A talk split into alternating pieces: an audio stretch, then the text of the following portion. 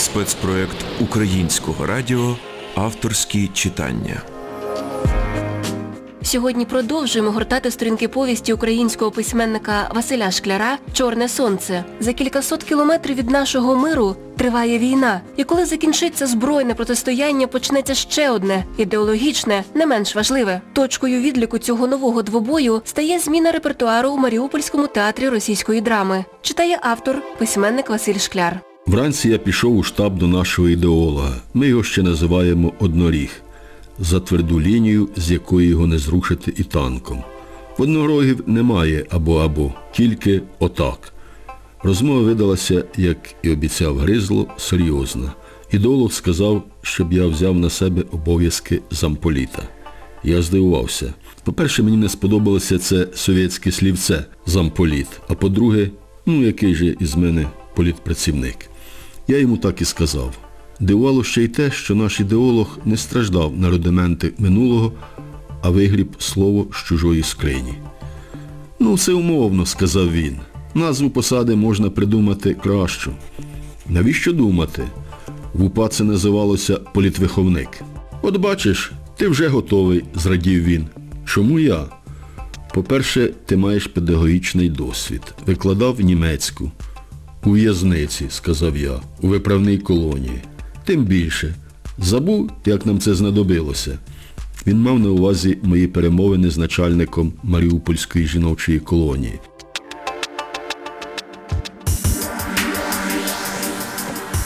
Тоді я справді знайшов педагогічний підхід до цього суворого чоловіка, як колега з колегою домовився, що його підопічні, котрі виробляли норму в швадській майстерні, пошиють чорним чоловічкам зелені уніформи з наметів. Однострої вийшли похватні, їх дехто носить і нині.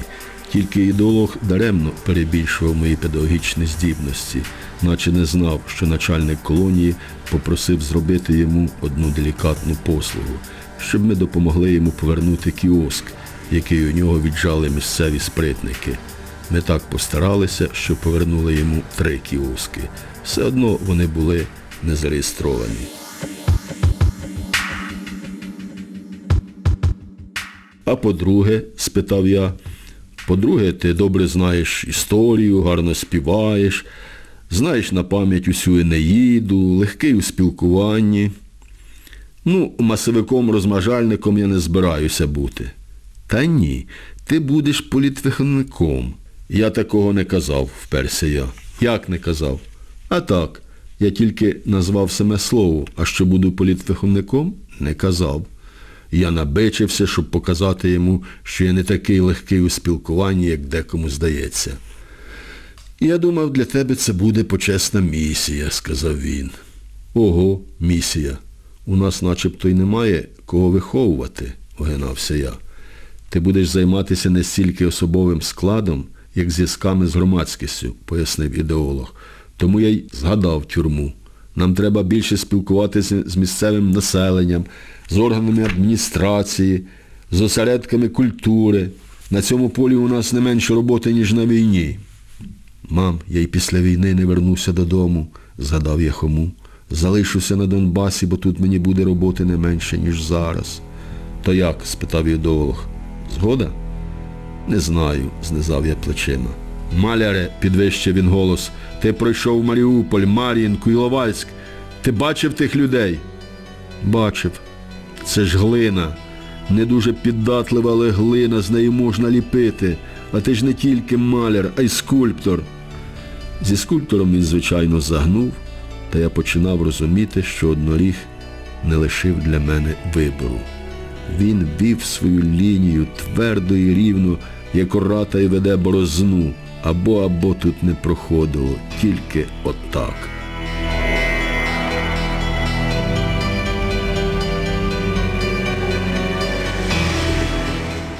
Ми з Ігорем поїхали на козі до Маріуполя. Козою ми називаємо наш пошарпаний пікап Міцубісі, що колись був червоного кольору, а тепер став плямисто гнідим. В кількох місцях на ньому можна знайти круглі дірочки, але то звичні прикмети нашого часу. Кермував козою єгер і за великим рахунком віз він до Маріуполя не кого-небудь, а політвиховника полку Азов уже не батальйону, а полку маляра, котрий їхав до міста у справі державної ваги.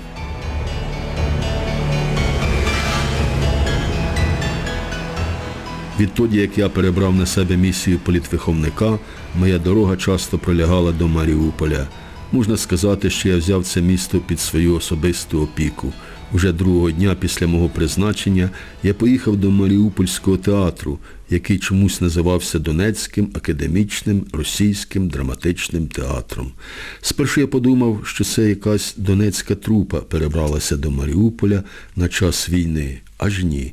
Виявляється, цей мистецький заклад давно називався Донецьким обласним театром, хоч стояв він у славному місті Маріуполі, як і годиться на театральній площі. Ну так, якби наш скромний Криворізький театр драми і музичної комедії імені Тараса Шевченка називався Дніпропетровським. Але не про те мова. Мова про те, що я ще під час взяття Маріуполя завважив цю небуденну споруду з чотириколонним портиком і дав собі слово, що колись неодмінно сюди завітаю.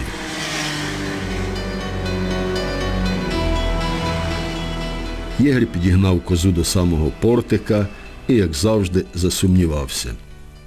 Може, вдвох зайдемо? Ні, сказав я, не треба лякати людей. Потім зайшов до театру і швидко знайшов кабінет директора. У передпокої за столом сиділа миловидна дівчина, яка округлила на мене більше налякані, ніж здивовані очі. Ви куди? Туда, сказав я і, не чекаючи запрошення, зайшов до директора, котрий на диво виявився на робочому місці. Він теж не зрадів моєму візиту, проте чемно підвівся з крісла. Це був вже літній сивий чоловік з короткими вусами. Він мені когось дуже нагадував, але я не міг згадати кого. Я назвався політвиховником полку Азов і запитав, як до нього звертатися. Чікаленко, сказав він. Григорій Олександрович. Ого, подумав я, невже родич славетного мецената Євгена Чекаленка, котрий любив Україну до глибини власної кишені? Чим обязан? спитав він, наче ми з ним грали у п'єсі, і йому треба було так спитати. Може, ми спершу сядемо? Та-да, звісно. Ми сіли, я зняв з голови Мазепинку, автомат поставив між колін. Потім без зайвих передмов сказав, що мене дивує репертуар їхнього театру. Не поняв, сказав він і раптом перейшов на українську. Що вас дивує? У вас немає жодної української вистави. Он як? Чекаленко силовано усміхнувся. А хіба ви не знаєте, що у нас театр російської драми? Знаю, сказав я, твердо дивлячись йому в очі. Але ж часи змінилися. Він не витримав мого погляду і скосив очі на автомат. У нашому репертуарі є ніч перед Різдвом Гоголя. Це не те, похитав я головою. Як не те?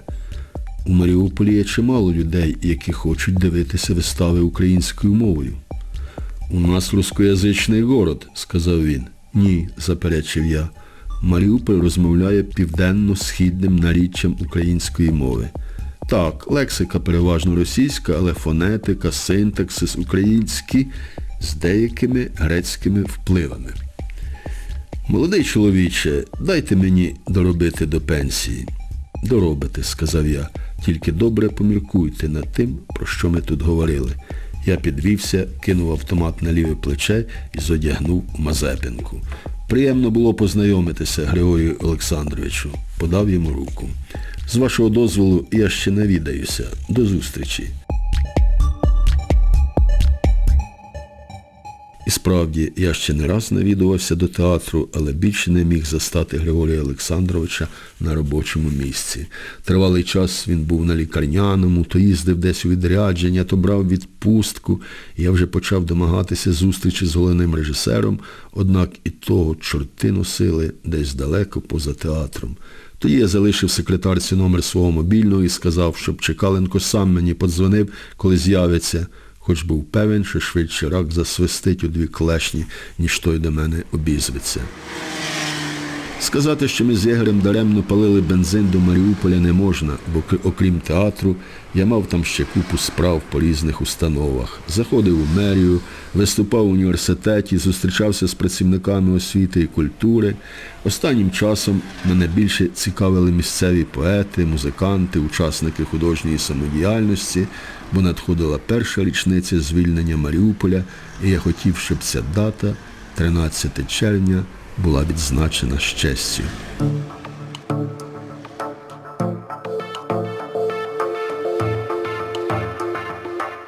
Я вважав, що на концертну програму не варто запрошувати київських зірок. Маріупольці мають усе зробити власними силами, бо це насамперед їхнє свято, і вони повинні взяти його якомога ближче до серця. Я навіть уявляв собі невеличкий парад, без помпи, без танків і артилерії, а таку собі майже домашню дефіляду, коли головним проспектом від площі Визволення до бульвару Богдана Хмельницького проїде наша залізяка, славнозвісний панцирник, який ми зробили з Камаза, укріпивши його сталевими пластинами та арматурою. А за нею, нашою славною залізякою, пройдуть азовці, котрі пам'ятають вовче око місяця над аеропортом і гарячий, як пекельна смола, асфальт, що втікав із-під ніг тієї спекотної п'ятниці. А сьогодні вранці ще рак не свистів. До мене подзвонив директор театру і сказав, що він уже на місці. Ми з Єгрем помчали на козі до Маріуполя, де я мав ще силу селенну справ. Трохи розбита дорога стелилася між соковитими зеленими полями, якими вони бувають тільки у травні. Молоденька пашниця піднялася вже в коліно, ніщо не нагадувало війну, хоча до Широкиного звідси було кілометрів сорок, не більше, і так само було до того місця, до того дива, яке не давало мені спокою. Аж раптом на цій дорозі, що стелилася між пшеничним полем, ми побачили ще одну дивовижу. Єгер на силу встиг загальмувати. Коза завищала, як недорізана, і зупинилася метрів за десять від того місця, де зійшлися у дикому герці два півні фазани. Оце так дискотека, сказав Єгер. Дискотекою ми називали активні бойові дії. Очманіли від токування, не поділивши гніздові угіддя, та самок ці красені щепилися не на життя, а на смерть, щепилися, звісно, ще в пшениці, але, мабуть, ноги і крила заплутувалися в густій зелені, то вони, як справжні рицарі, вийшли на чисту дорогу. І так захопилися бійкою, що не помітили навіть кози, яка могла розчавити їх обох, чи може вони просто ні на що не зважали, бо й тоді, коли ми вийшли з машини, півні не припинили битися, підстрибували, цілячи одне одному дзьобом у голову. Золоте і зелене пір'я фазанів стояло сторчма, а через великі червоні кружала довкола очей, і їхні голови здавалися закривавленими. Кох-кох-кох, погрожував один із лютим підстрибом. Го-го-го, огризався другий і мітив своїм жовтим дзьобом у самісіньке око супернику. Ми стояли зачаровані тим видовиськом, поки єгер, спохопившись, дістав мобільний і ступив крок уперед, щоб зняти забіяк на камеру. І хоч ступив він цей крок по котячому, фазани зненацька змахнули крильми і полетіли у свої пшениці. Кох-кох-кох, го-го. Зрозумів? Провів їх очима єгер. Щепилися за територію. Я розумів, але вголос сказав. Ми дали маху. Треба було одного спіймати Андрієві. Андрій Штепа, наш друг волонтер із Черкащини, недавно розповів, що він придбав собі лебедя Карлушу і тепер шукає йому пару, бо лебідь сам не живе. Це не обов'язково мусить бути лебедиха, сказав Андрій. Її може замінити квочка, гуска, індик, але я хотів би, щоб це теж була якась непроста птаха. Наприклад, фазан чи павич. Так пояснив той мужик, який продав Андрієві Карлушу за 100 баксів.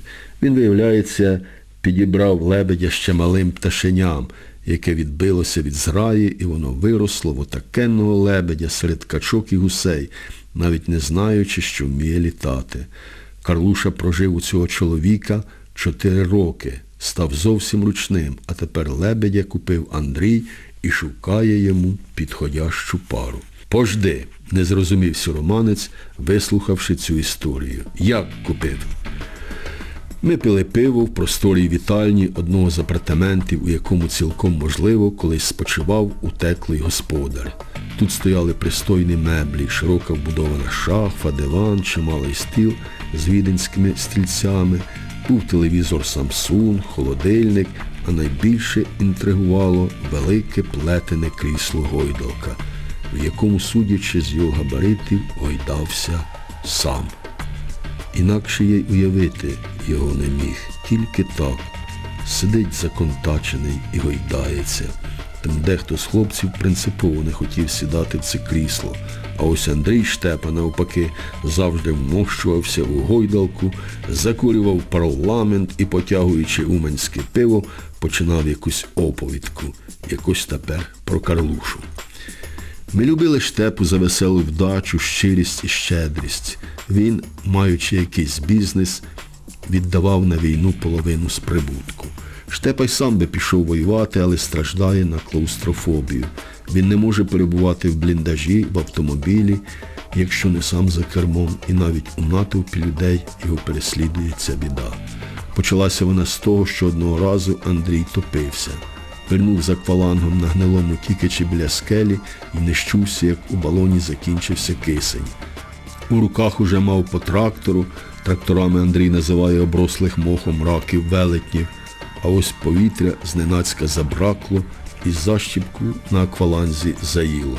Була б йому жаба цицьки дала, та врятував штепу його друг Микола вечір, котрий теж печерував з ним раків.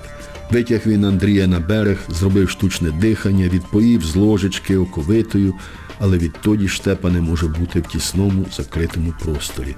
Він просився до нас в Азов, казав, що піде на будь-яку допоміжну службу, готовий хоч і машини мити, однак ми переконали Андрія, що без такого благодійника, як він, ми пропадемо. Волонтером ти нам допоможеш більше, ніж на передовій, сказали ми. Крім того, штепа ще володіє дивовижним даром провидця. І я підозрюю, що набув він цього надприродного хисту теж після того, як тимчасово розпрощався з життям під водою. Але про це пізніше, бо сіроманець перепитав знову. Як це купив? Виходить, той мужик виглядів лебедя з пташеняти, приручив, тримав біля себе чотири роки, а потім продав? Ну, кивнув Штепа. І ти дав йому сто баксів? Ну, знов кивнув Штепа. Я ж йому сам запропонував. Чого ти причепився з тими баксами? Слухай далі. На другий день Карлуша зробив мені йо-майо. Не повірите. Штепа так тяжко зітхнув, наче Карлуша спалив йому хату. Буває. Ображений птах приносить жарину на стріху, і хати немає. Але ж у штепи хата була не під соломою. Яке йо-майо? спитали ми в один голос. Карлуша від мене втік, сказав штепа і дрібно закліпав очима. Утік? не повірив єгер. А тож, він так засумував за своїми курми і качками, що згадав, хто він такий, згадав, що він лебідь, що має крила, тож знявся і полетів. До того мужика? здивувався сіроманець. Ні, до нього він не долетів, сказав штепа. У Карлуші крила слабенькі, нетренований. Він долетів до першого ставка недалечко від мого двору і там сів. Я біг за ним, задер голову і біг, аж падав, але все бачив. Карлуша опустився на воду. Тоді я побіг додому, надув гумового човна, приволік його до ставка і поплив до Карлуші. Він тікати. Карлуша, мань-мань, підкликаю його до себе, а воно стерво забилося в очерет. Я зрозумів, що мені його не впіймати. Тоді подзвонив до того мужика і попросив, щоб він приїхав і зловив Карлушу.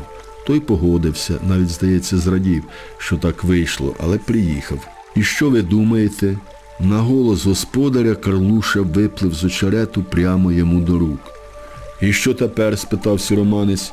А що? Я замовив Карлуші вольєр, сказав Штепа. Тепер зосталося знайти йому пару. От чмошник.